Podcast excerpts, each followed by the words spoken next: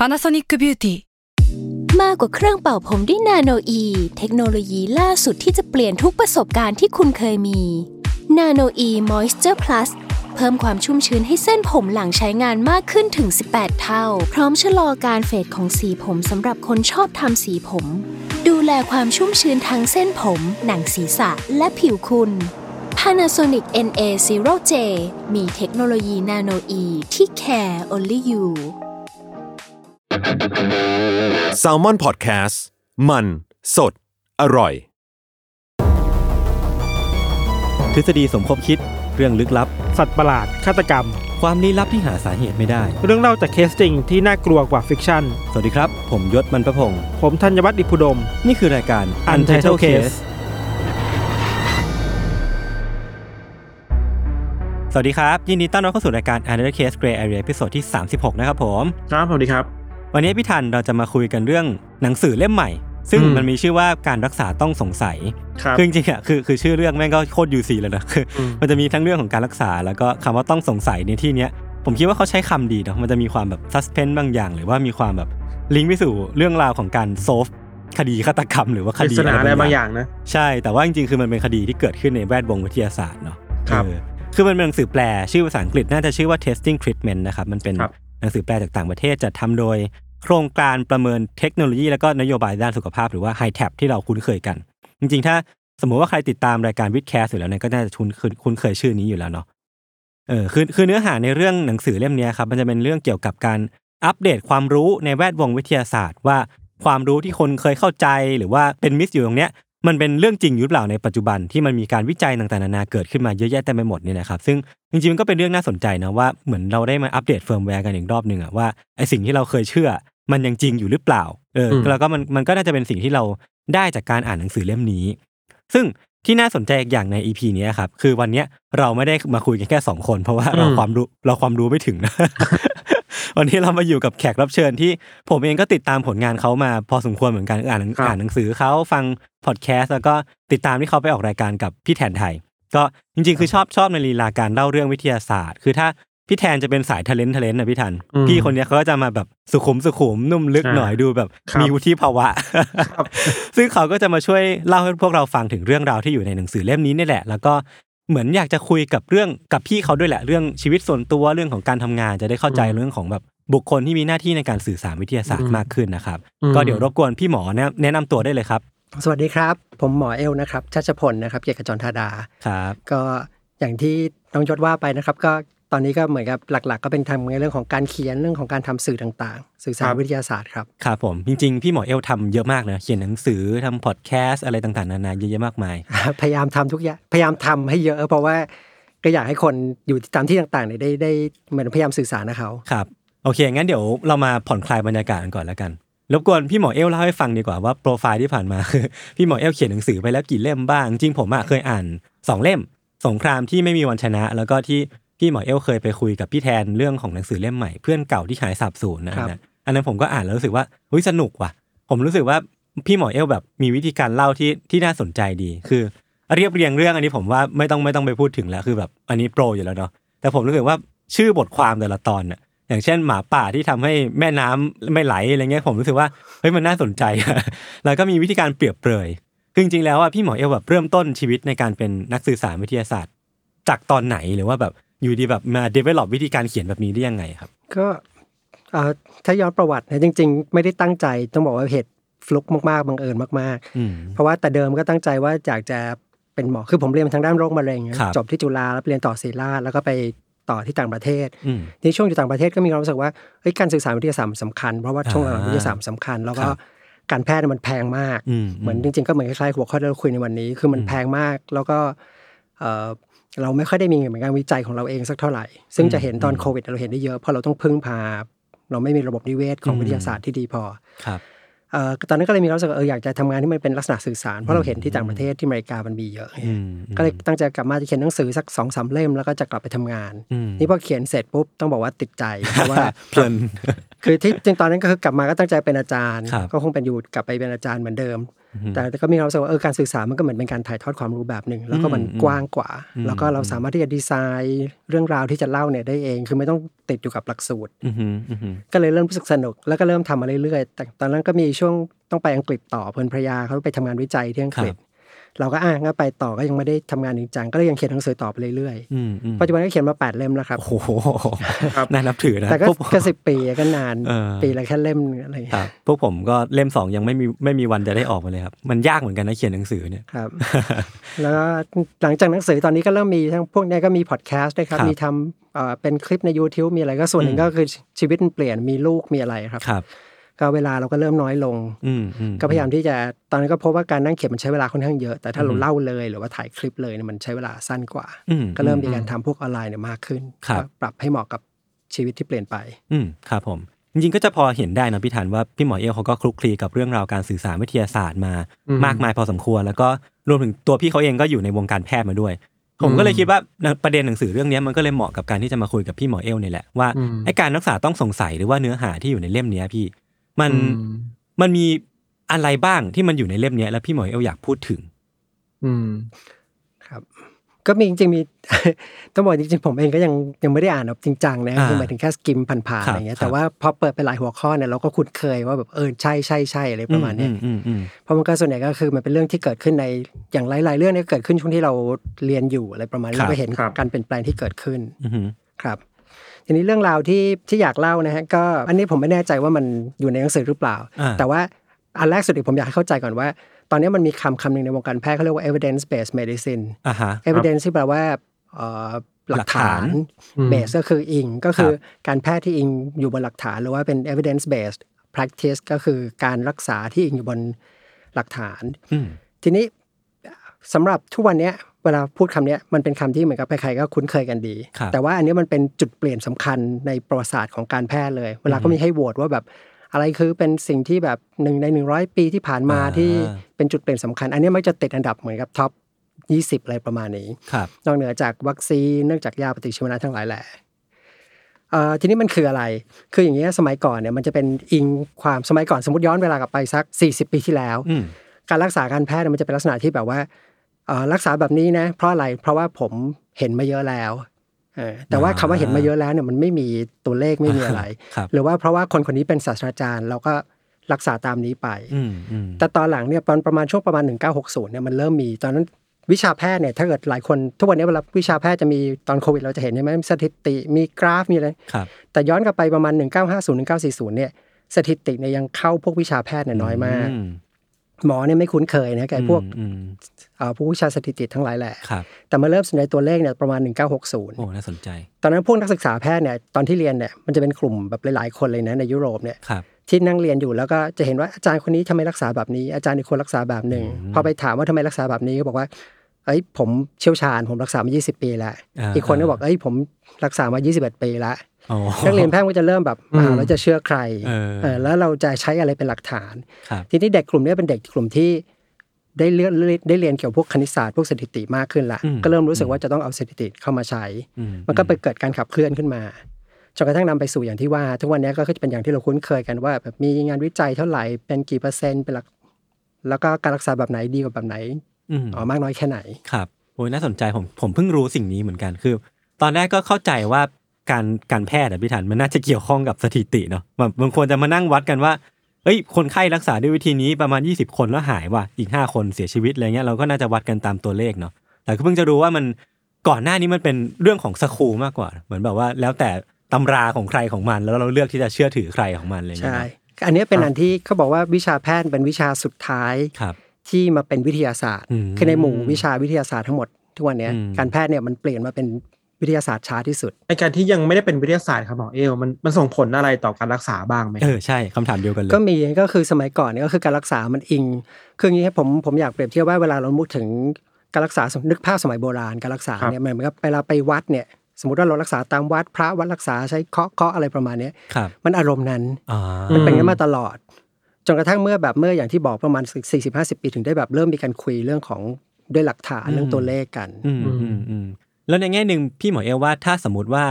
ตั้งแต่ 40 50 ปีที่แล้วเนี่ยถ้ามันไม่มีการเปลี่ยนจากการแพทย์มาเป็นวิทยาศาสตร์อะการแพทย์สมัยใหม่มันจะเกิดขึ้นได้ไหม หรือว่ามันมันจะมีผลกระทบยังไงบ้าง จริงๆต้องบอกอย่างนี้ครับคือจริง ๆ ไม่เชิงว่าที่บอกว่าเป็น evidence based medicine เนี่ยอืมที่ใช้เป็นตัวสถิติไปอะไรเข้ามามากเนี่ยมันเข้ามาประมาณอย่างที่บอกช่วงประมาณ 1950 ไปปลายๆคือผมจำตัวเลขไม่ได้นะครับอืมแต่ว่าไม่เป็นไรกล่าวก็คือประมาณ generation อาจารย์ผมเนี่ยฮะก็เป็นพวกพวกกลุ่มนั้นพวกตอนนั้นเป็นนักศึกษาแพทย์กันอยู่ครับ แล้วก็อย่างผมเนี่ยก็มาเริ่มรู้จักคำเนี้ยตอนที่เรียนแบบเรียนปีท้ายๆแล้วอืมที่แบบเริ่มอืมพูดกันเยอะมากอะไรมากอือหือแต่ว่าการแพทย์ก่อนหนานั้นเขาถึงได้ใช้ปัจจุบันเขาเรียกว่าการแพทย์แผนปัจจุบันอ่าอืมโมเดิร์น i ม i ิ e ไอ้สิ่งเนี้ยพวกเนี้ยคือสิ่งที่เรียกว่าโมเดิร์น i ม i ิ e แต่ว่าจริงๆต้องบอกการแพทย์เข้าวิทยาศาสตร์เนี่ยมันเข้ายุค จริงๆผมอาจจะอธิบายไม่ชัดเจนเท่าไหร่แต่ว่าการแพทย์เข้าวิทยาศาสตร์เนี่ยมันเข้ายุคเขาเรียกยุคเรเนซองส์ของการแพทย์อ่าอะมันคจะรับมีหมอที่ชื่อวิลเลียมฮาวีถ้าอือฮึคนคุ้นเคยประวัติศาสตร์การแพทย์เนี่ย ที่เป็นคนคนแรกที่บอกว่าหัวใจเนี่ยทำหน้าที่เป็นปั๊มแล้วสูบฉีดเลือดไปเลี้ยงส่วนต่างๆของร่างกาย อันนั้นเนี่ยเขาถือว่าเป็นยุคที่การแพทย์เนี่ยเริ่มเข้าวิทยาศาสตร์อืมแต่ยังไงก็แล้วแต่วิลเลียมฮาวีเนี่ยเหมือนเป็นคนแรกที่เอาคณิตศาสตร์เนี่ยเข้ามาคำนวณฮะการอืมปริมาตรของเลือดที่ไหลเท่านี้เท่านั้นอืมอืมเพราะฉะนั้นอะไรเงี้ยก็เริ่มเอาคณิตศาสตร์เนี่ยเข้ามาใช้อ่าครับการแพทย์จากที่แบบแต่เดิมลักษณะเชื่อพลังงานเชื่ออะไรต่างๆมันก็เริ่มมีการคำนวณเริ่มอะไรมากขึ้นครับ ทุกวันเนี้ยผมเห็นไหมการแพทย์เวลาเข้าไปเนี่ยมันตัวเลขเต็มไปหมดเออใช่ใช่คอเลสเตอรอลใช่เท่าไหร่ความดันเท่าไหร่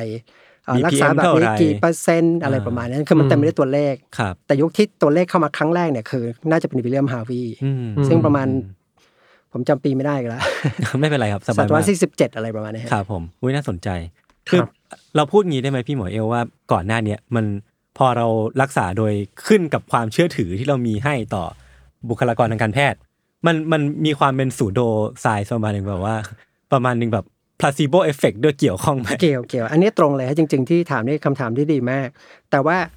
สมัยก่อนเนี่ยเราไม่เรียกว่าสูโดไซน์คือการแพทย์เนี่ยมันจะมีความต่างจากวิทยาศาสตร์อื่นๆเนี่ยครับค่อนข้างเยอะนิดหนึ่งก็คือว่าวิทยาศาสตร์อื่นมันจะมีความเป๊ะสูงมากอืมอันเนี้ยถ้าใครคุ้นเคยหรือว่าคือผมเนี่ยเคยคุยกับแทนไทย ซึ่งครับทำวิดแคสอือฮึเชื่อว่าหลายคนอาจจะเคยฟังเนี่ยครับก็จะรู้เลยว่าทางฝั่งวิทยาศาสตร์เขาจะมีความเป๊ะกว่าทางหมอออืมทางหมอเนี่ยจะมีการเขาจะหมอเนี่ยเลยชอบใช้คำว่าเป็น art and science อ่าก็คือมีวิทยาศาสตร์ด้วยมี art ด้วยอ่าฮะทีนี้คำว่า art ในทางหมอมันคืออะไรครับอย่างเช่นสมมติคนไข้บอกว่า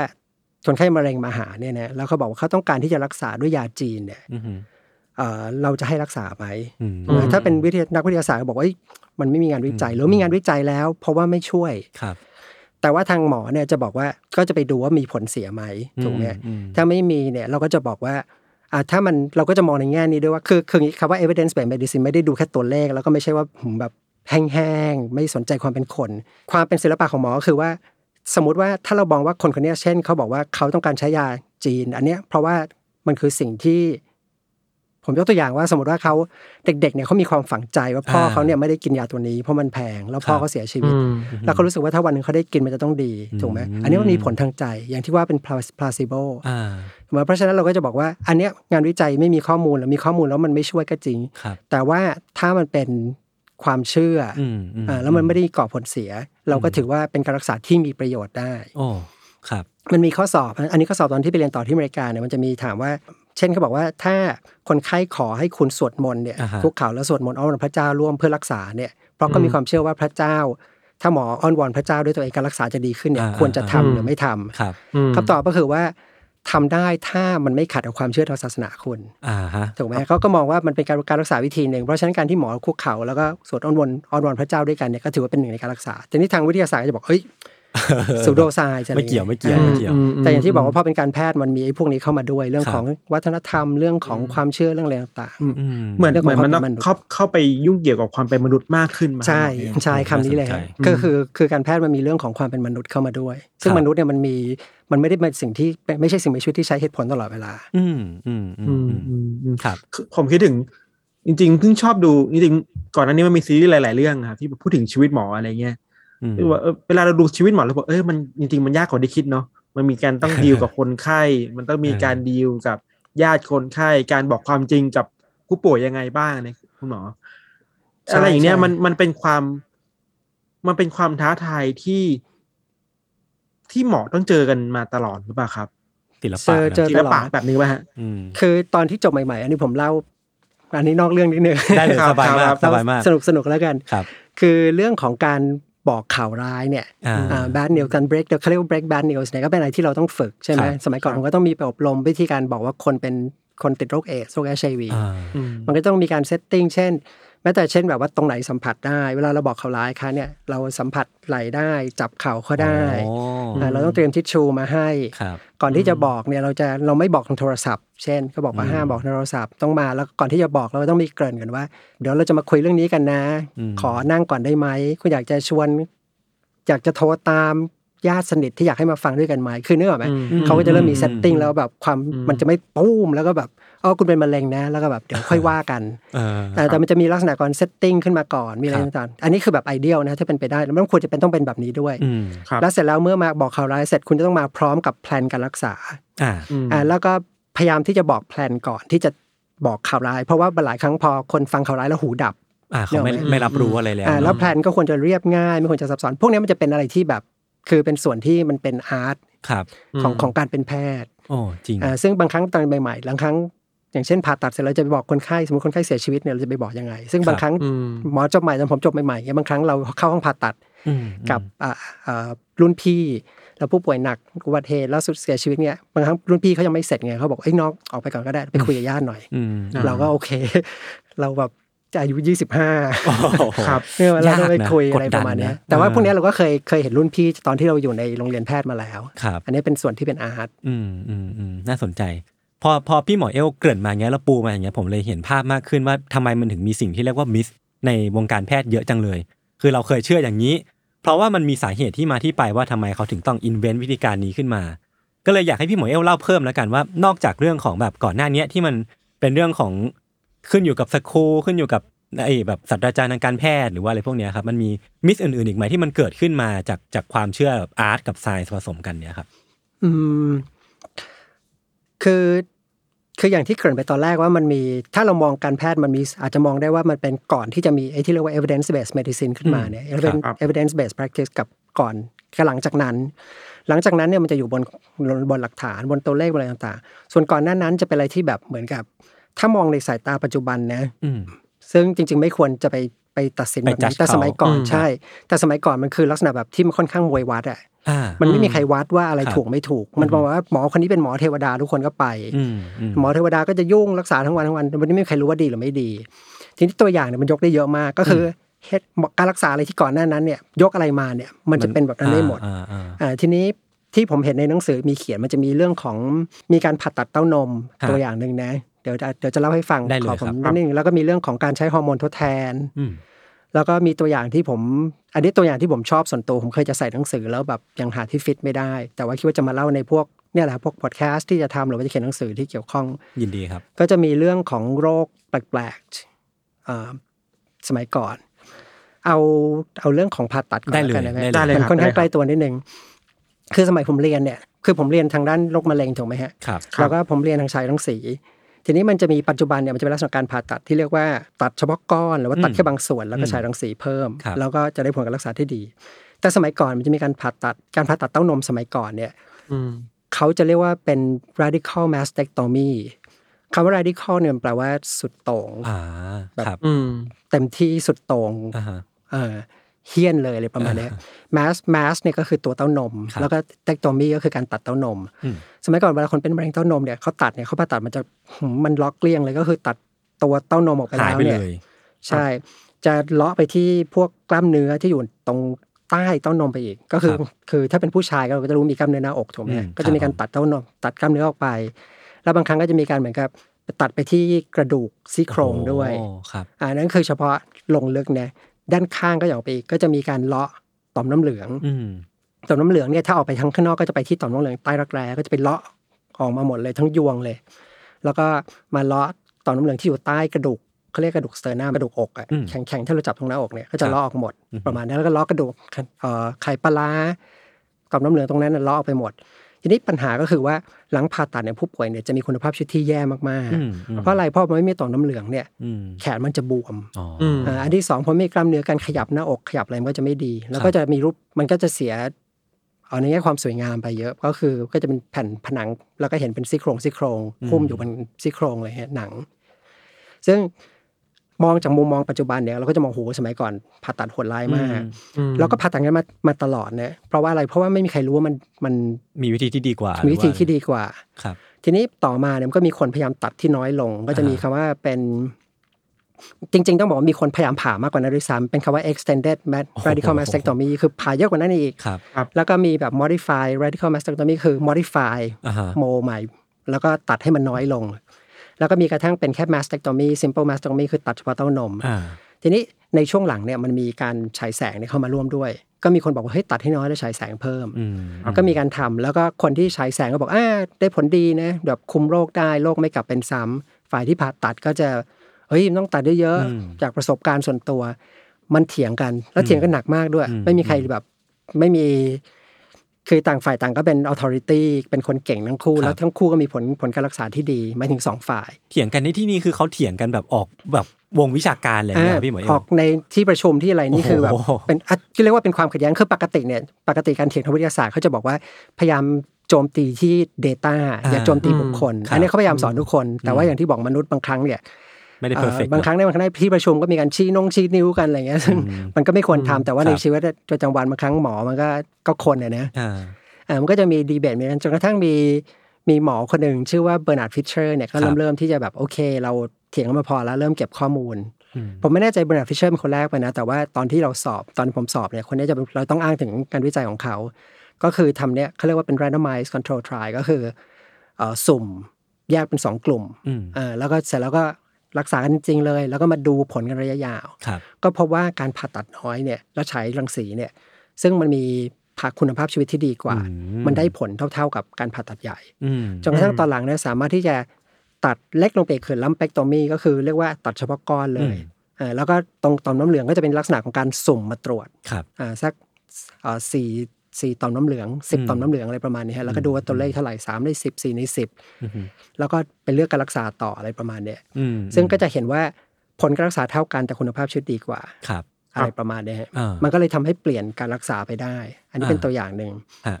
โอ้ผมผมส่วนตัวผมรู้สึกว่าสิ่งหนึ่งที่ที่ผมได้จากเรื่องเนี้ยคือ ตอนแรกผมเข้าใจว่าการการแพทย์มันคือการรักษาโรค ซึ่งถ้าการรักษาโรคอะมันแค่ตัดก้อนเนื้อออกไปตัด ออกทั้งหมดเลยมันก็รักษาสำเร็จแล้ว แต่ทีเนี้ยถ้าสมมติว่าโกของการแพทย์มันคือการทำให้คนไข้มีคุณภาพชีวิตที่ดีขึ้น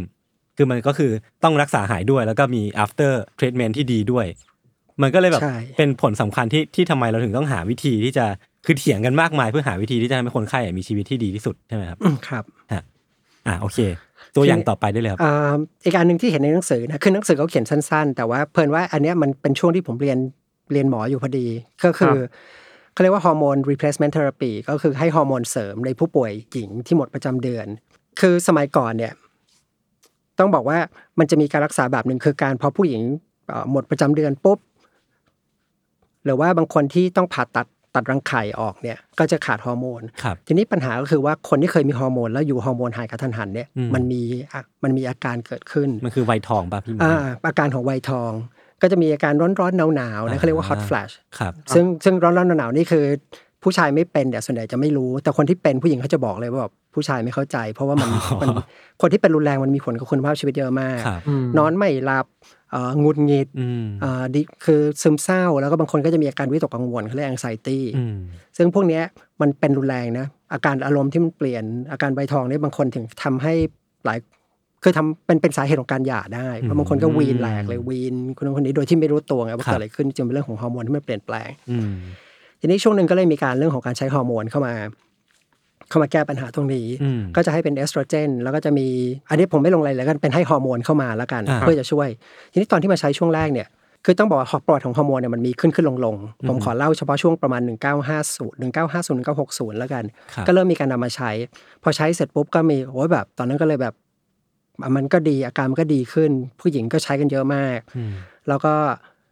เอ่อต่อมาก็เริ่มมีคนพูดว่า คืออันนี้เป็นข้อเท็จจริงที่รู้มานานว่าเมื่อผู้หญิงอายุมากขึ้นเนี่ยนะมันก็มี Data ออกมาว่าเมื่อผู้หญิงมากขึ้นเนี่ยจะมีความเสี่ยงของโรคหัวใจ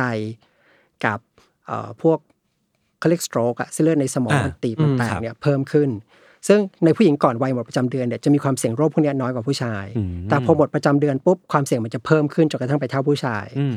คนก็เลยเชื่อว่ามันที่ความเสี่ยงแต่เดิมมันน้อยเนี่ยเพราะว่าฮอร์โมนช่วยป้องกันอยู่อ่ามันก็เลยเกิดไอเดียว่าแบบอ๋อแสดงว่าการให้ฮอร์โมนอาจจะช่วยป้องกันพวกนี้ได้ครับอาจจะอาจนะจะอ่าแต่ว่าตอนที่โฆษณาเนี่ยมันตอนนั้นมันเหมือนกับแบบด้วยความที่คนค่อนข้างมั่นใจในสมมติฐานเนี่ยอ่ามัมันก็เลยเกิดการเชียร์มากว่า การให้ฮอร์โมนเนี่ยมันมีข้อดีลดแก้ปัญหาไอ้พวก วัยทองทั้งหลายแหล่นะอืมเรื่องของอารมณ์เรื่องของความรู้สึก hot flash ทั้งหลายแหล่แก้แล้วยังไปลดความเสี่ยงระยะยาวของ stroke ของโรคหัวใจได้ด้วยอะไรประมาณเนี้ยแล้วก็แก้ปัญหาป้องกันโรคกระดูกพรุนภาวะกระดูกพรุนที่พบในผู้หญิงหลังหมดประจำเดือนทำให้ช่วงหนึ่งเนี่ยการใช้ฮอร์โมนเนี่ยมันเป็นยาที่เรียกว่าขายดีที่สุดในโลกโอ้โหในเวลานั้นครับครับเขาประเมินกันว่าแบบประมาณครึ่งหนึ่งของ คนหลังหมดประจำเดือนคนอเมริกันเนี่ยนะผู้หญิงอเมริกันประมาณ 40-50%เนี่ยใช้ฮอร์โมนโอ้โหอืมเออซึ่งตอนนั้นเนี่ยตอนที่ผมอยู่ผมอยู่จุฬาเนี่ยผมก็เรียนเนี่ยก็ตอนนั้นอาจารย์ก็ใช้กันก็ใช้กันปกติอ่าเพราะว่ามันเป็นอะไรที่ใช้มาตรฐานครับก็ไม่มีเหมือนกันแบบว่า อันนี้มันเชื่อด้วยความรู้สึกจนกระทั่งเริ่มมีการแบบเก็บ Data ขึ้นมาอ่าอ่าซึ่งอ่าเอ่องานวิจัยมันจะเป็นที่รู้จักกันทั่วไปเขาเรียก Women's Health Initiative หมายถึครังบว่าอืมมันจะย่อว่า WHI เนี่ยซึ่งเป็นแบบพวกงานวิจัยที่ใหญ่มากอืมเอ่อ ใหญ่มาก แล้วก็ข้อมูลฐานข้อมูลใหญ่เก็บระยะเวลานาน ซึ่งหมอทั่วไปจะรู้จัก WHI พูดถึงเนี่ยก็จะรู้ ปรากฏว่ามันออกมาประมาณปี 2002 บ้างครับครับบอกว่าฮอร์โมนเนี่ยนอกนึกอ๋อ ไม่ใช่แค่ไม่ช่วยป้องกันเรื่องอ่าหัวใจและสโตรกแต่อาจจะเพิ่มความเสี่ยงโอ้โหโรคหัวใจอืมสโตรกแล้วก็เพิ่มความเสี่ยงโรคมะเร็งเต้านมด้วยโอ้โหอันนั้นเป็นข่าวใหญ่แบบบอมลงมาเลยตู้มโอ้โหแล้วแล้วคนที่เขาใช้อยู่แล้วเขารู้สึกยังไงเออพี่ตอนนั้นสื่อมันก็เลยออกข่าวว่าโอ้โหแบบหมอโอ้โหจ่ายยาที่เพิ่มความเสี่ยงมะเร็งอะไรเงี้ยทุกอย่างแบบไปกันครับไปแล้วก็แบบว่าโอ้แบบช่วยกันหลอกลวงบริษัทยากับหมออะไรทั้งหลายแหละอืม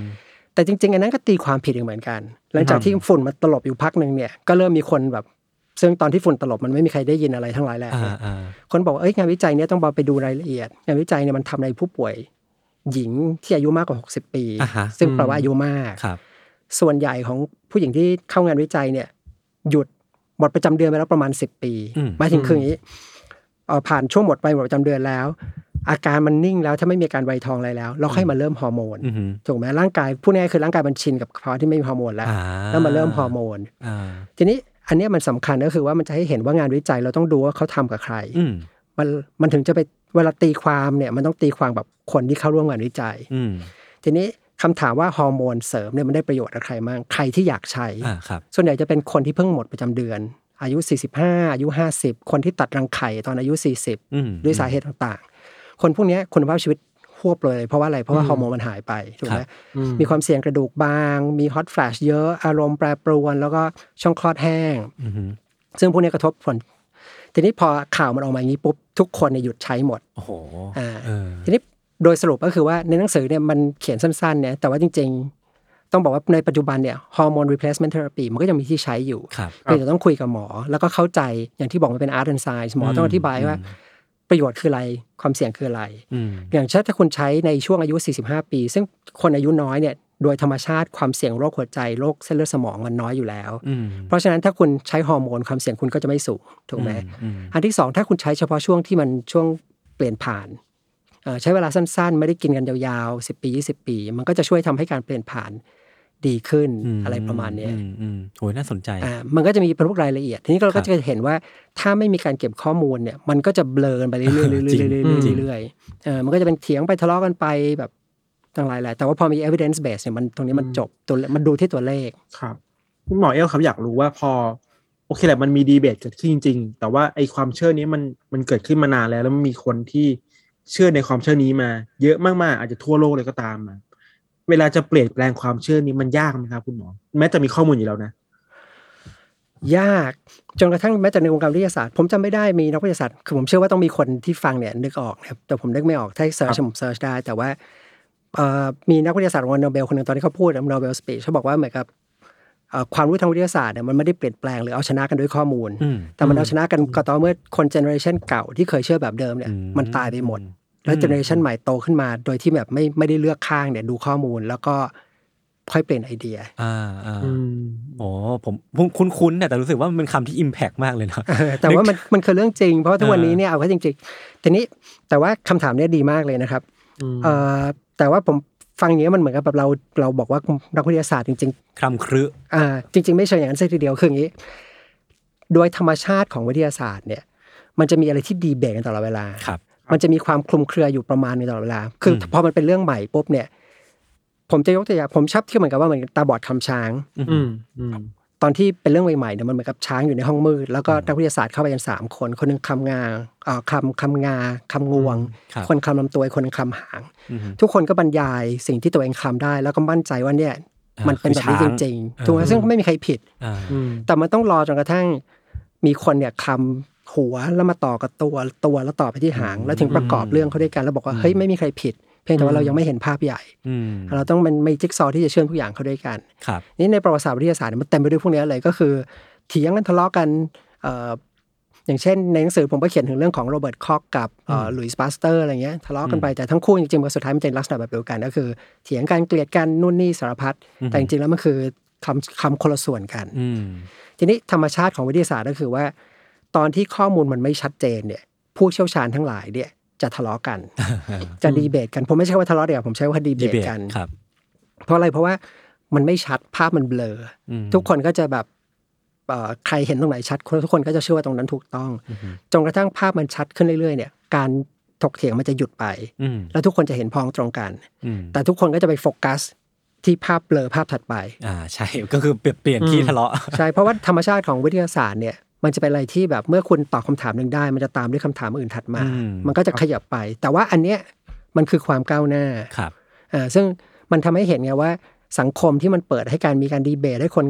มีเสรีภาพที่จะพูดที่จะโต้เถียงกันเนี่ยอืมมันแต่ต้องโต้เถียงเป็นคือเราไม่ชวนทะเลาะเราไม่ชี้นิ้วอย่างที่บอกเราอืม hard on data แต่ไม่ hard on person ครับอืมมันจะนำไปสู่ความก้าวหน้าอือหืออืมและนี่เป็นธรรมชาติของวิทยาศาสตร์ อันนี้คือจุดเปลี่ยนที่ทำให้ทำไม บอกว่าการแพทย์พอเข้าวิทยาศาสตร์สำคัญ เพราะว่าพอมันเริ่มเป็นวิทยาศาสตร์เนี่ยมันเอากระบวนการนี้เข้ามา หลังจากนั้นเนี่ยเห็นไหมการแพทย์ตะวันตกเนี่ยจากที่เดิมค่อนข้างล้าหลัง เมื่อเทียบกับการแพทย์ของจีน การแพทย์ของอินเดีย การแพทย์ของทางตะวันออกกลางเนี่ยการแพทย์ตะวันตกมันเริ่มแซงตรงนี้อืมอืมอืมอ่าอืมก็ตอนที่มันเริ่มเป็นวิทยาศาสตร์ ซึ่งจริงๆก่อนหน้านี้ตะวันตกนี่คือล้าหลังอืมส่วนอื่นของโลกทั้งหมดเลย ไม่ใช่แค่เรื่องของครับการแพทย์วิทยาศาสตร์เทคโนโลยีต่างๆล้าหลัง อืมโอ้เพิ่งเพิ่งทราบเลยอืมอย่างอย่างนี้ผมพอดีผมสนใจเรื่องของ ฮอร์โมนเรื่องเมื่อกี้รู้สึกว่าพอเราพูดถึงสิ่งที่มองไม่เห็น อย่างอย่างเช่นฮอร์โมนจริงๆผมก็รู้สึกว่ามันก็มองไม่เห็นเนาะคือเราอาจจะรู้สึกว่าผู้หญิงคนแก่คนเนี้ยมีนิสัยเปลี่ยนแปลงไปจังเลย ผมรู้สึกว่ามันเป็นคล้ายๆ กับเรื่องที่หมอเอลเล่าในหนังสือเรื่องของแบคทีเรียมันคือเป็นสิ่งที่มองไม่เห็นเหมือนกัน ก็เลยอยากทราบว่าการแพทย์สมัยก่อนนะครับเขาทรีตสิ่งที่มองไม่เห็นเหล่านี้แต่ว่ามันมีสิ่งที่มันเกิดขึ้นตรงหน้าเนี้ยแต่ว่าไอ้สิ่งที่มองไม่เห็นเหล่านี้มันคือตัวการเนี่ยคือเขาไม่รู้สิ่งนี้แล้วเขาทรีตการเกิดขึ้นของอาการเหล่านี้ของโรคอย่างเงี้ยยังไงบ้างนะครับ เอ่อหมายถึงก่อนที่จะมีเชื้อโรคก่อนที่รู้จัก่อนที่จะรู้พกซลล์ว่ามีเชื้อโรคก่อนที่จะรู้ว่ามีอ่าแบคทีเรียอะไรย่างคือเงี้ยรับคืออย่างนี้ในแม้ประวัติศาสตร์การแพทย์เนี่ยมันจะมีมันจะมีจริงๆคำถามนี้ดีผมเล่าเล่าเกินนิดนึงแล้วกันเนาะอืมได้ไหนครับๆก็เป็นเรื่อง คือ ทุกวันนี้เราเห็นกล้องจุลทรรศน์เราอาจจะไม่คิดคิดว่ามันสำคัญอะไรมาก แต่กล้องจุลทรรศน์กับการย้อมสีเนี่ยถือเป็นจุดเปลี่ยนสำคัญของวงการแพทย์อ่าเพราะอะไรเพราะมันคือยุคก่อนที่จะเห็นสิ่งที่เล็กกับยุคหลังที่เห็นสิ่งที่เล็กอือหืออืมถูกไหม โอเคคำถามก็คือว่าก่อนที่จะเห็นสิ่งที่เล็กเนี่ยมันเป็นยังไงอืมเพิ่มว่าสมัยก่อนทฤษฎีการแพทย์สมัยก่อนมันมันจะไม่ตั้งอยู่บนทุกวันนี้เวลาเราพูดถึงร่างกายเรานึกถึงเป็นกลไกอ่าเมคานิกส์ครับหัวใจเป็นปั๊มเอ่อปอดปอดเป็นเหมือนกับฟอกอากาศฟอกอากาศ ท่อเขาเรียกอะไรระบบทางเดินหายใจเป็นเหมือนท่ออะไรทั้งหลายแหละเราสามารถที่จะนึกภาพเขาเรียกออกว่าเทียบภาพเทียบกันได้ แต่สมัยก่อนเนี่ยจะมองร่างคือจะไม่คุ้นเคยอย่างนี้คนสมัยก่อนเขาจะเทียบร่างกายเนี่ยมันเป็นสมดุลต่างอืมๆทีนี้ไอ้ลักษณะไอเดียของทฤษฎีแบบสมดุลเนี่ย ของของของเหลวในร่างกายเนี่ยมันมีมาตั้งแต่สมัยอียิปต์โบราณอืมเอ่อตั้งแต่บันทึกการแพทย์เก่าๆเลยนะ มันชื่อพับสมัยก่อนมันจะเป็นเขาเรียกว่าเขาเรียกว่าอะไรพาพายรัสอะอ่าฮะเอ่อไม่รู้ชื่อไทยคืออะไรแค่กระดาษม้วนเนี่ยนึกออกนึกออกคเอ่รัอบกระดาษพาพายรัสอ่าอะฮะเอ่อเขาเรียกว่าชื่อว่าอีเบอร์พาพายรัสเป็นการบันทึกเก่าแก่เลยนะที่เป็นเกี่ยวกับการแพทย์ที่เก่าแก่ที่สุดของอียิปต์ประมาณอายุประมาณสักสี่พันปีเนี่ยครับจะพูดถึงสมดุลที่เรียกว่าสมดุลของของเหลวทั้งสี่ครับทีนี้ไอเดียเนี้ย มันก็ถ่ายทอดไปที่กรีกไปที่โรมันอ่าแล้วเข้าสู่ยุโรปยุคกลาง แล้วก็ด้วยความที่มันเก่าแก่อียิปต์เนี่ยมันก็จะมีการพอไปที่กรีกมันก็จะมีการเชื่อมกับทางตะวันออกกลางอืมอ่าโลกจริงๆมันมีการเชื่อมต่อความรู้กันมานานแล้ว มันก็จะพูดถึงเรื่องสมดุลต่างๆ ทีนี้ก่อนที่จะมีกล้องจุลทรรศน์อย่างที่ว่าเนี่ยไอเดียมันจะเชื่อเรื่องว่าเวลาเราป่วยมันเรื่องของสมดุล แล้วก็จะสัมพันธ์กับการเปลี่ยนแปลงของฤดูกาลของธรรมชาติต่าง ๆ เพราะว่า คนสมัยก่อนจะคุ้นเคยไงเราไม่รู้จักเมคานิกส์เราไม่มีเครื่องเครื่องจักรเครื่องมือต่างๆ แต่เราจะคุ้นเคยกับฤดูกาลที่เปลี่ยนผ่านอ่าพระอาทิตย์ขึ้นพระอาทิตย์ลงอ่าฮะร่างกายเราก็จะรู้ว่าแบบเออมันมีการเป็นลักษณะเป็นวัฏจักรครับเป็นคุ้นเคยคือคือเราสามารถที่จะอิงจากสิ่งอ่ารอบตัวอ่ากลับมาที่นึกออกร่างกายอ่าจากวันภายนอกจากวันภายในอะไรทั้งหลายแหล่ครับสมัยก่อนมันก็จะเป็นลักษณะที่แบบนี้มันก็เลยเป็นเรื่องของการเชื่อของการปรับสมดุลต่างๆ เพราะฉะนั้นการแพทย์สมัยก่อนเนี่ยจะไม่พูดถึงเชื้อโรคไม่พูดถึงเรื่องเศษเล็ก ๆ ที่อย่างที่น้องยศถาม มันจะพูดถึงว่า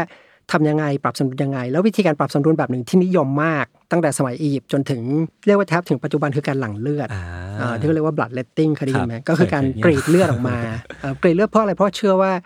เอาเป็นการปรับสมดุลครับเอ่อเมื่อคนป่วย ซึ่งจริง ๆ มัน make sense มากนะที่ทฤษฎีสมดุล ลองนึกภาพนะสมัยก่อนเวลาเราป่วยเราป่วยอะไรมั่งเอ่ออันที่หนึ่งสมมติว่าเราโกรธเนี่ยอืมอะไรหน้าเราแดงถูกไหมอ่าอ่าเราร้อน เวลามีไข้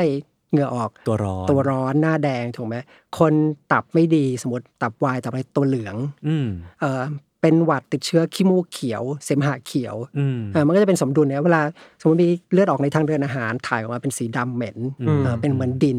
ฉะนั้นคนก็จะบอกสมดุลเนี่ยมันก็จะมีเรื่องของเออเขาเรียกว่าบายนะซึ่งปัจจุบันแปลว่าน้ำดีแต่จริงๆสมัยก่อนมันคนละความหมายกัน แต่ก็คือสมดุลของของเหลวสีแดงสีเขียวสีเหลืองสีดำอ่าถ้ามีอะไรเปลี่ยนแปลงปุ๊บ เอ่อเราก็ต้องหาวิธีปรับสมดุล เช่น ให้ระบายออกเอ่อก็ให้ยาระบาย ให้ระบาย ให้เอ่อ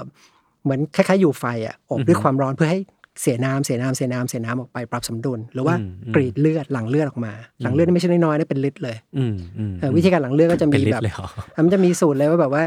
ถ้าโรคนี้ต้องหลังที่หูโรคนี้หลังที่ข้อศอกโรคนี้อืมกรีดที่ข้อเท้าอะไรประมาณมีนี้ใช้ตัวปลิงอะไรพวกนี้มีด้วยใช่ไหมแล้วก็ ต่อมาก็จะมีใช้ปลิง ปลิงนี่ก็จะมีใช้ในที่บริเวณที่เข้าไปไม่ถึง เช่น สมมติว่าต้องหลังเลือดจากรูจมูกก็ใส่ปลิง หรือว่าช่องคลอด หรือว่ารูทวารก็จะใส่ปลิงเข้าไป พี่ทันลองปะมน่ากลัวครับ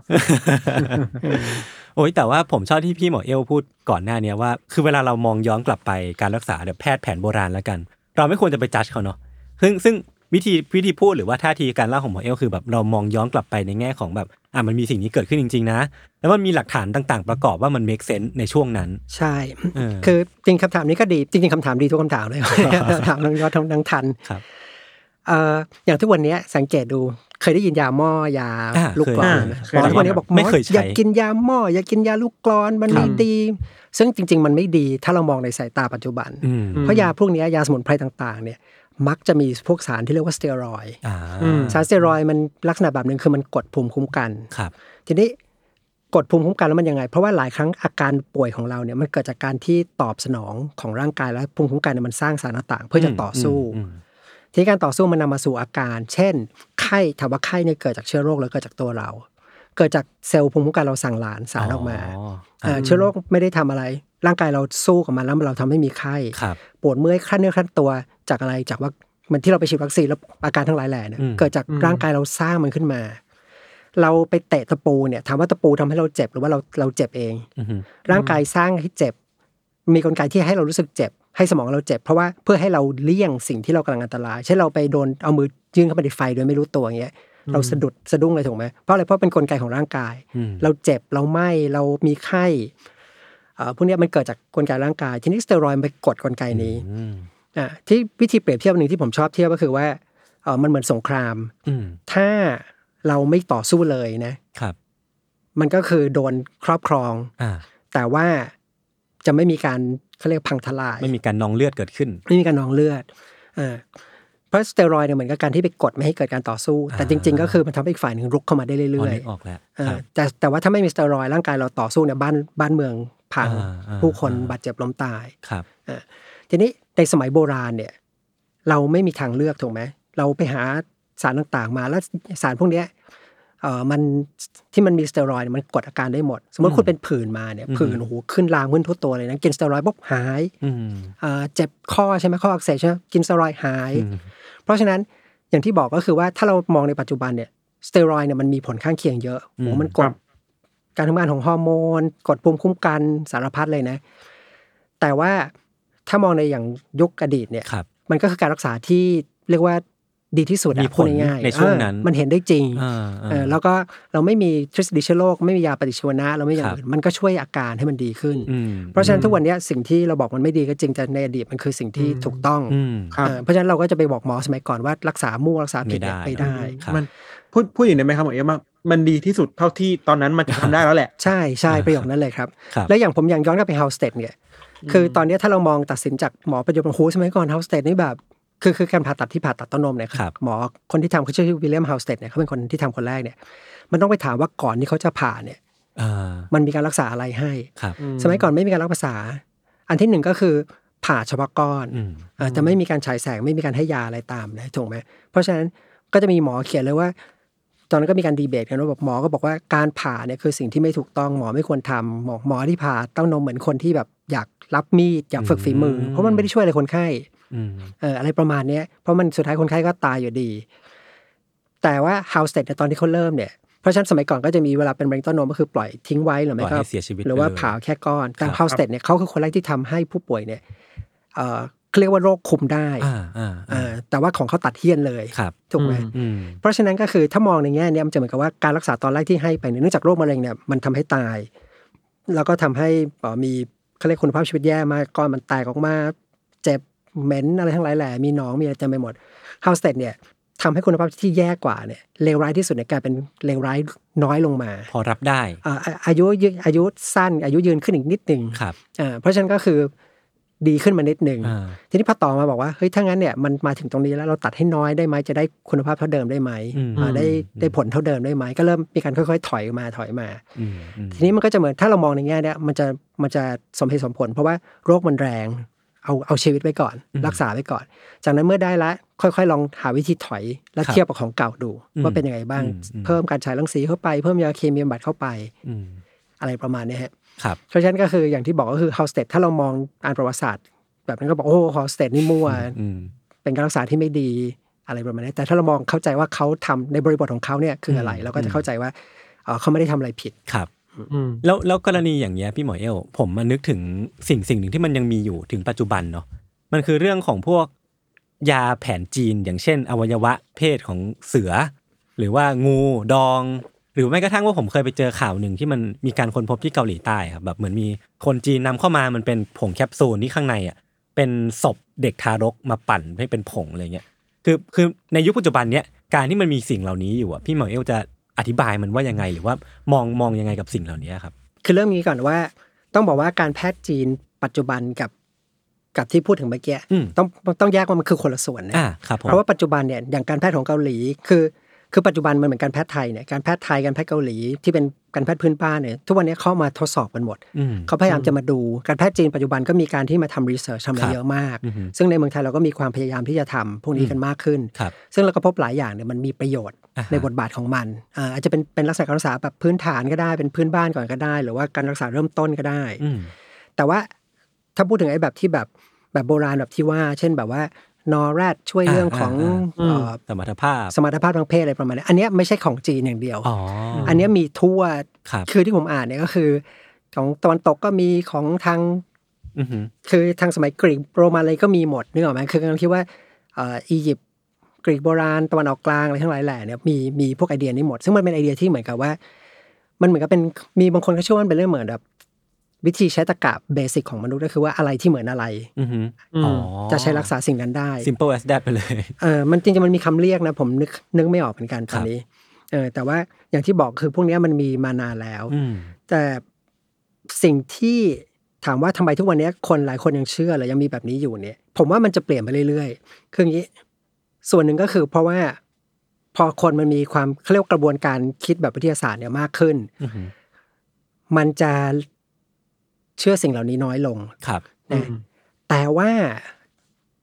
มันจะมีความเป็นมนุษย์อีกอย่างหนึ่งอืมก็คือว่าอืมอันนี้ประสบการณ์ส่วนตัว แล้วก็ผมเชื่อว่าหลายคนก็รู้ดี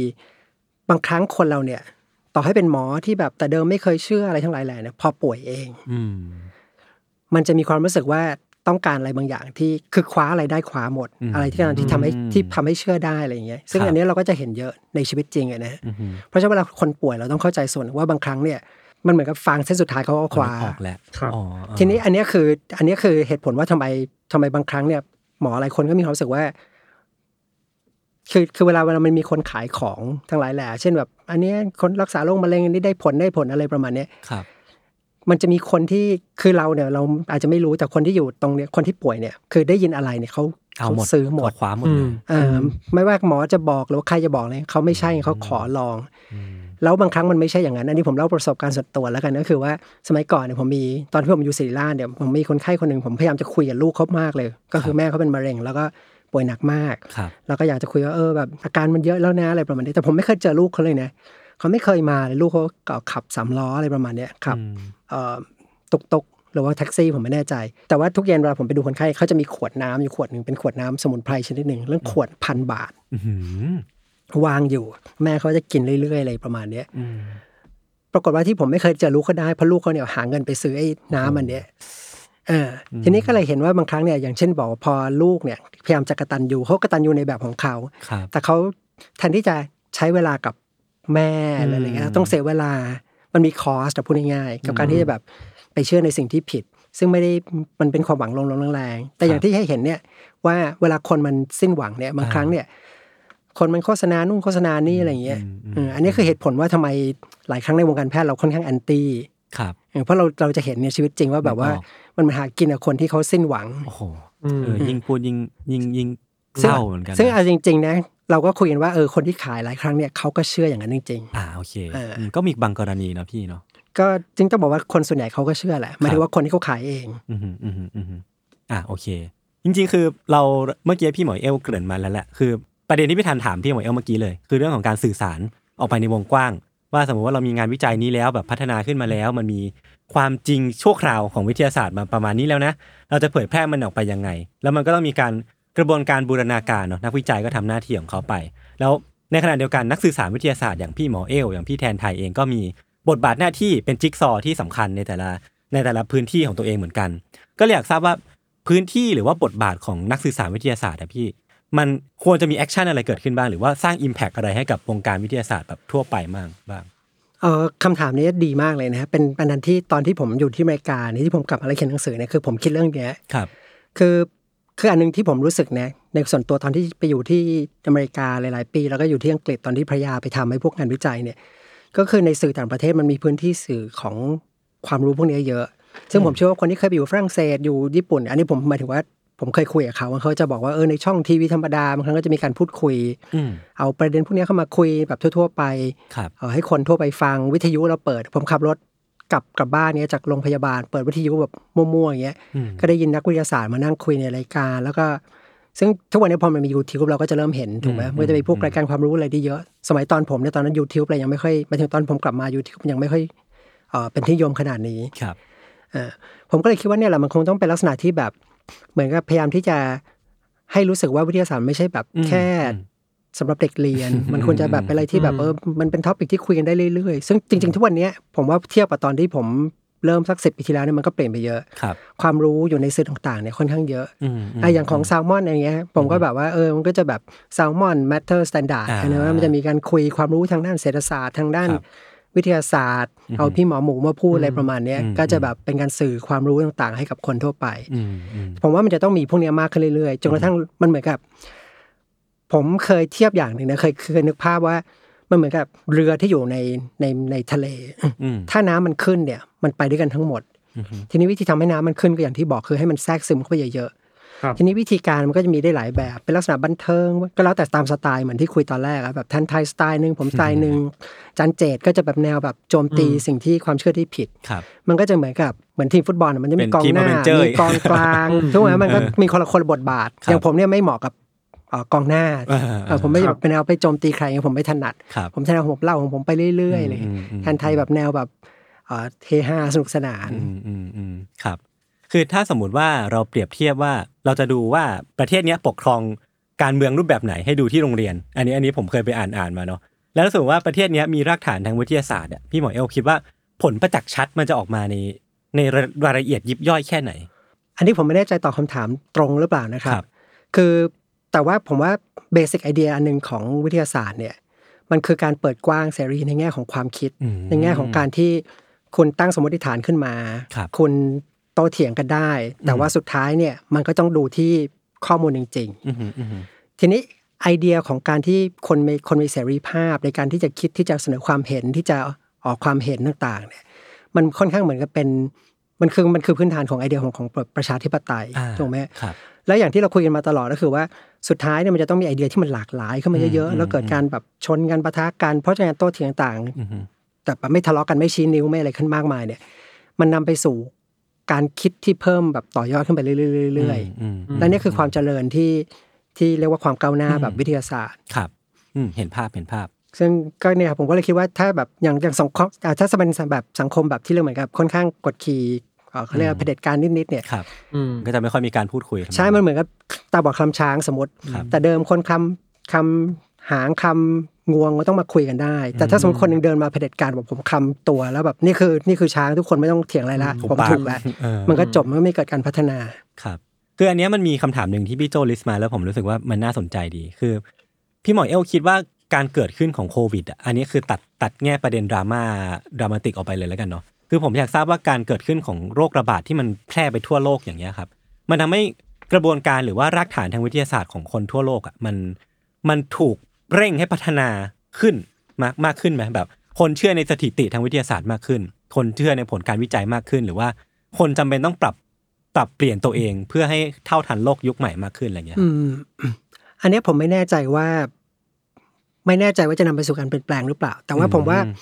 มันเป็นการดึงให้เห็นชัดว่าคืออย่างนี้ยอย่างที่บอกอะในวงการแพทย์มันมีการเถียงกันมาตลอดครับสมัยก่อนผมเรียนที่จุฬาเนี่ยเพื่อนชอบแซวกันว่า เฮ้ยอาจารย์เรานะมีหมอโรคติดเชื้อสองคนสองคนเห็นไม่ตรงกัน เรามีหมอผ่าตัดที่ชำนาญทั้งนี้สองคนสองคนเห็นไม่ตรงเห็นไม่ตรงกันซึ่งตอนนั้นเราไม่เข้าใจไงครับแต่ตอนนี้เราเข้าใจว่าคือบางครั้ง คนนี้ไปเรียนทางตะวันออกของอเมริกาคนนี้ทางตะวันตกมา แล้วก็เราต้องการคนที่มีความเห็นต่างเข้ามา เขาก็เถียงกันในห้องที่ประชุมที่อะไรนั่นแหละ ซึ่งมันอย่างที่บอกนำไปสู่การพัฒนาอืมอืมทีนี้พวกเนี้ยมันมันเป็นธรรมดาของวงการวิทยาศาสตร์อืมแต่ว่าไม่เคยอยู่ใน เรดาร์ของประชาชนทั่วไปของสื่อต่างอืมๆแต่พอโควิดมาเนี่ยเราเห็นเลยว่ามันมีการดีเบตกันเยอะมากอืมมีข้อมูลที่พลิกไปพลิกมา เปลี่ยนเร็วเปลี่ยนอะไรทั้งหลายแหล่ คือมันเหมือนกับเหมือนกับฉายสปอตไลท์ไปในสิ่งที่คนไม่เคยเห็นมากกว่าทำให้ประชาชนคุ้นเคยมากขึ้นว่า อ๋อเนี่ยวิทยาศาสตร์มันเป็นอย่างนี้อืมอืมอืมอืมออน่าจะเป็นใช่ลมณ์นี้แต่ว่าคนจะ มีวิธีคิดต่างกันหรือเปล่านี่ผมไม่รู้เหมือนกันอ่าคือสิ่งที่มันเกิดขึ้นคือสิ่งนี้แหละ แต่ผลผลกระทบพี่หมอเอลก็ยังไม่สามารถฟันธงได้ว่ามันจะเกิดขึ้นหรือเปล่าเนาะใช่เวลามีคนเขาถามผมว่าแบบ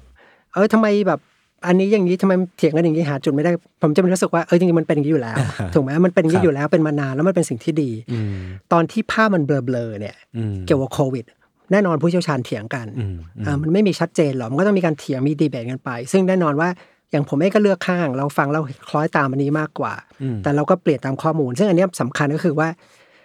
พอพูดตรงนี้ผมนึกอะไรได้อย่างหนึ่งคือคือว่า ถ้าเราตามข้อมูลเนี่ยครับมันจะทำให้เราสามารถที่จะไม่กลับลำโดยที่ไม่ต้องกลัวเสียหอ่าน้าครับ evidence based medicine มันเปลี่ยนการแพทย์อย่างหนึ่งก็คือสมัยก่อนเนี่ยเอ่ออย่างที่บอกถ้าอิงตามความอาวุโสของหมอหรือประสบการณ์เนี่ย มันจะเป็นลักษณะที่แบบผู้น้อยไม่กล้าเถียงผู้ใหญ่อืมเถียงปุ๊บเนี่ยแบบโดนลำดัมบองขั้นอ่าทุกคนก็จะมอง แต่ว่าพอมี evidence based medicine เข้ามามันเปลี่ยนการทำงานเลยนะครับพยาบาลเนี่ยทวงหมอแบบเฮ้ยทำไมหมอสั่งการรักษาแบบเนี้ยแบบงานวิจัยที่เคยไปประชุมมาอย่างนี้อย่างนี้หมอบอกอ๋อเหรอเหรอผมไม่รู้โอเคเปลี่ยนเปลี่ยนเลยแล้วอ่านึกออกไหมหรือนักเรียนแพทย์สามารถที่จะทวงการรักษาแล้วก็บอกว่าที่ผมอ่านมาเนี่ยเพิ่งอ่านเมื่อ journal มาแบบมันมี Data ออกมาอย่างนี้อาจารย์ว่ายังไงครับอะไรอย่างเงี้ยอืมเราเถียงที่ Data อ่า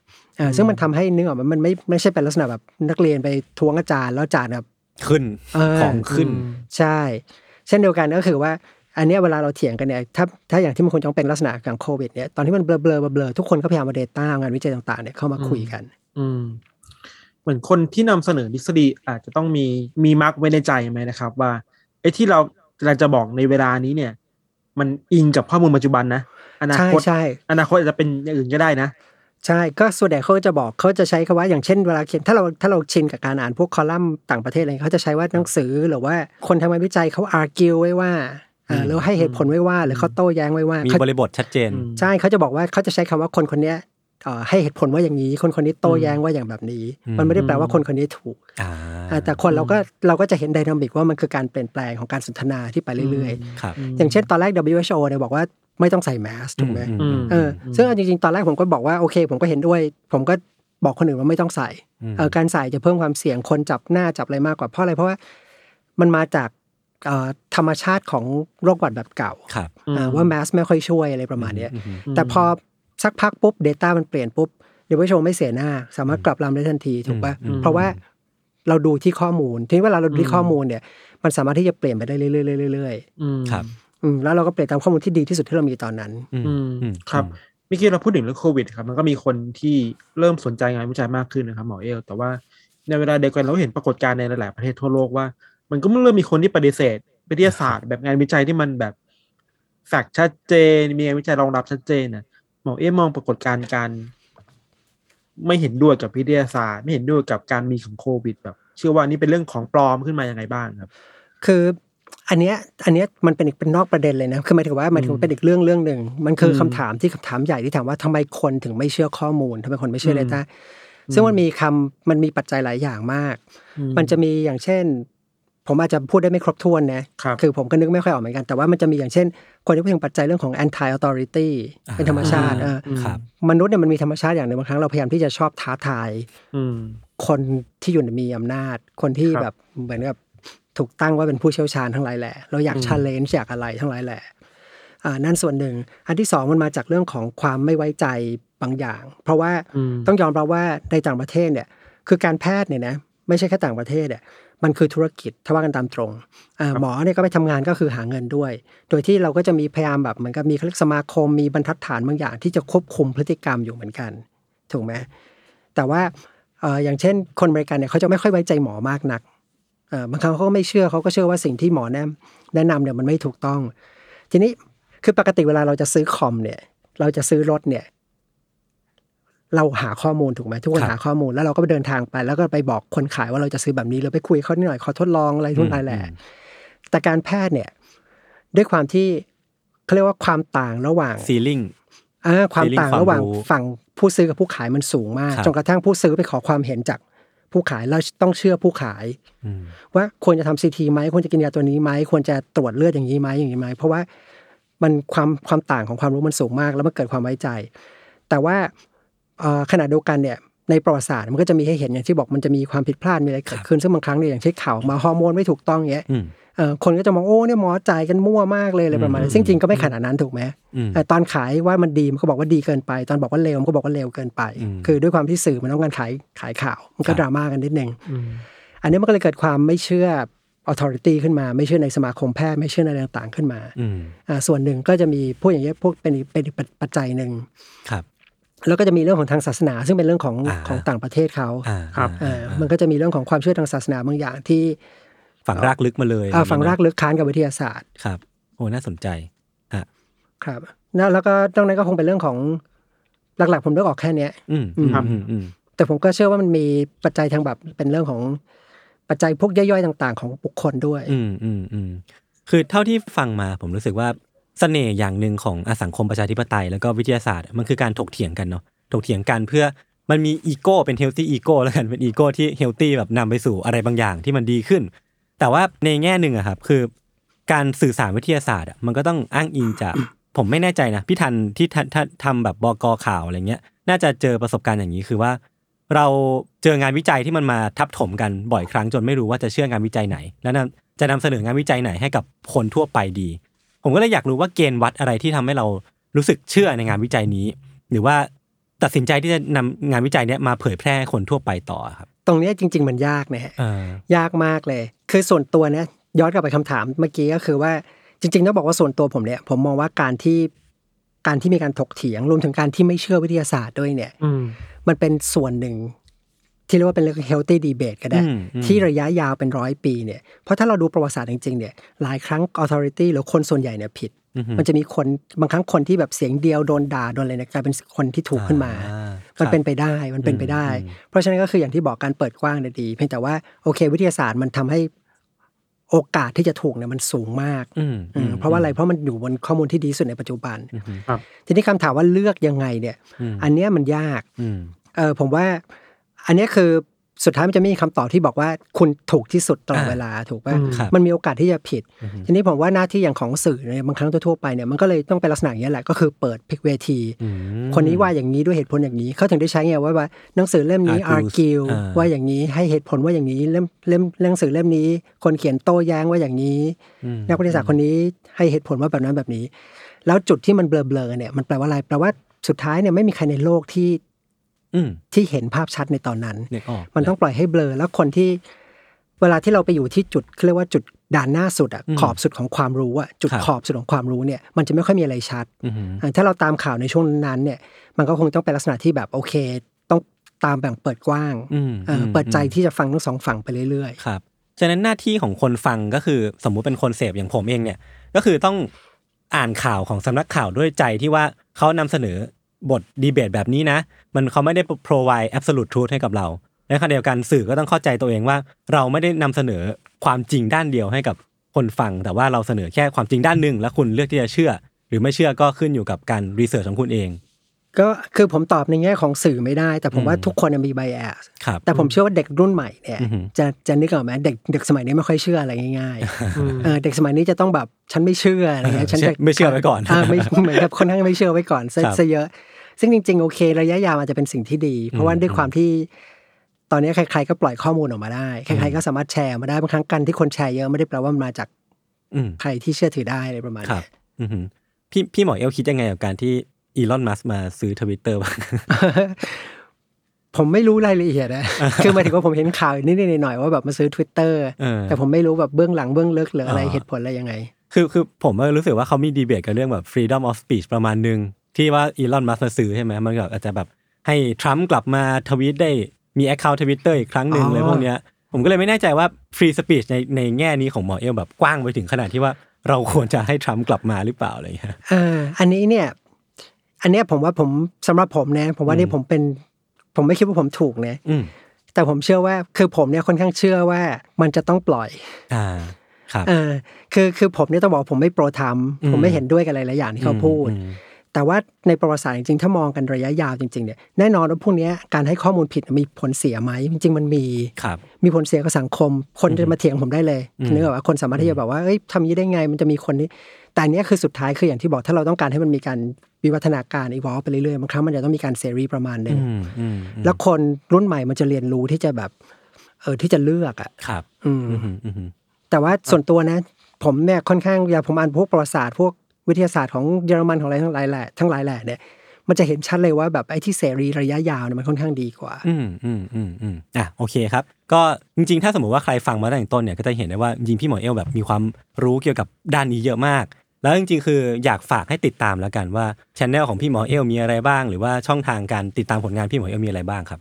ครับก็จริงๆ ตอนนี้ผมก็พยายามทำพยายามจะเพิ่มไปเรื่อยๆนะคือ อันนี้คือเป็นหลังจากที่ลูกเริ่มเข้าโรงเรียนเริ่มมีเวลามากขึ้น ตอนนี้ผมมีทั้งพอดแคสต์ทั้งคลิปใน YouTube ครับแล้วก็ใน Facebook หลักๆเนี่ยจะมีอยู่ 2 ช่องทาง2 channel แล้วกัน เป็นอันหนึงชื่อว่าเรื่องเล่าจากร่างกาย จะเล่าครัพวบกแนววิทยาศาสตร์อือฮึเรื่องของการแพทย์ซึ่งจะเล่าประวัติศาสตร์การแพทย์เนี่ยมากขึ้นกำลังจะเริ่มทำมากขึ้นเรื่อยๆอืมอ่ารวมถึงประวัติวิทยาศาสตร์การค้นพบต่าง ๆ อีกช anel จะชื่อว่าหลงไปในประวัติศาสตร์ครับอันนี้เป็นงานอดีเรกคือผมเนี่ยไม่ได้เรียนทางประวัติศาสตร์มาอ่าแต่เดิมไม่ค่อยได้สนใจ แต่ว่าด้วยความที่เราไปอยู่ต่างประเทศมีเพื่อน ต่างประเทศอะไรเงี้ยเราจะรู้สึกว่าตอนที่ไปเราโลกแคบมากอืมเราเป็นอืมเออเรารู้สึกเราจบเมืองไทยมาโลกแคบมาก เราก็เริ่มมาประวัติศาสตร์เริ่มท่องเที่ยวเริ่มอะไรต่างๆ แล้วมีไอเดียว่าอยากจะมาแชร์ ส่วนหนึ่งก็คือเก็บสะสมไว้แหละสำหรับตัวเราเองด้วยครับก็ทำเป็นพอดแคสต์ทำใน Facebook ทำใน YouTube อืมแล้วก็ใน blockdit blockdit นี้ก็มีสองอ่าเพจครับสองก็มีเรื่องเล่าจากร่างกายนะครับหลงไปในประวัติศาสตร์ครับ search ผมที่ไหนก็ได้ครับมีเป็นพอดแคสต์ด้วยใน Apple Podcast Spotify ก็มีครับ สำหพี่หมครัอบเอลโอเค ก็ถ้ามีโอกาสหน้าเดี๋ยวจะชวนพี่หมอเอ้วมาคุยเรื่องประวัติศาสตร์ครับละกันยินดีครับน่าจะน่าจะสนุกเหมือนกันนะครับโอเค แล้วก็ฝากติดตามหนังสือเรื่องใหม่เล่มเล่มใหม่ก็คือชื่อว่าการรักษาต้องสงสัยนะครับ ก็คือภาษาอังกฤษคือ testing treatment นะครับ ก็เป็นหนังสือจาก High Tab นะครับ งั้นวันนี้ก็ประมาณนี้นะครับ ติดตามรายการของเราทั้งสองคนได้ทุกช่องทางของ Small Podcast เช่นเคย วันนี้พวกผม 3 คนลาไปก่อน สวัสดีครับ สวัสดีครับ สวัสดีครับ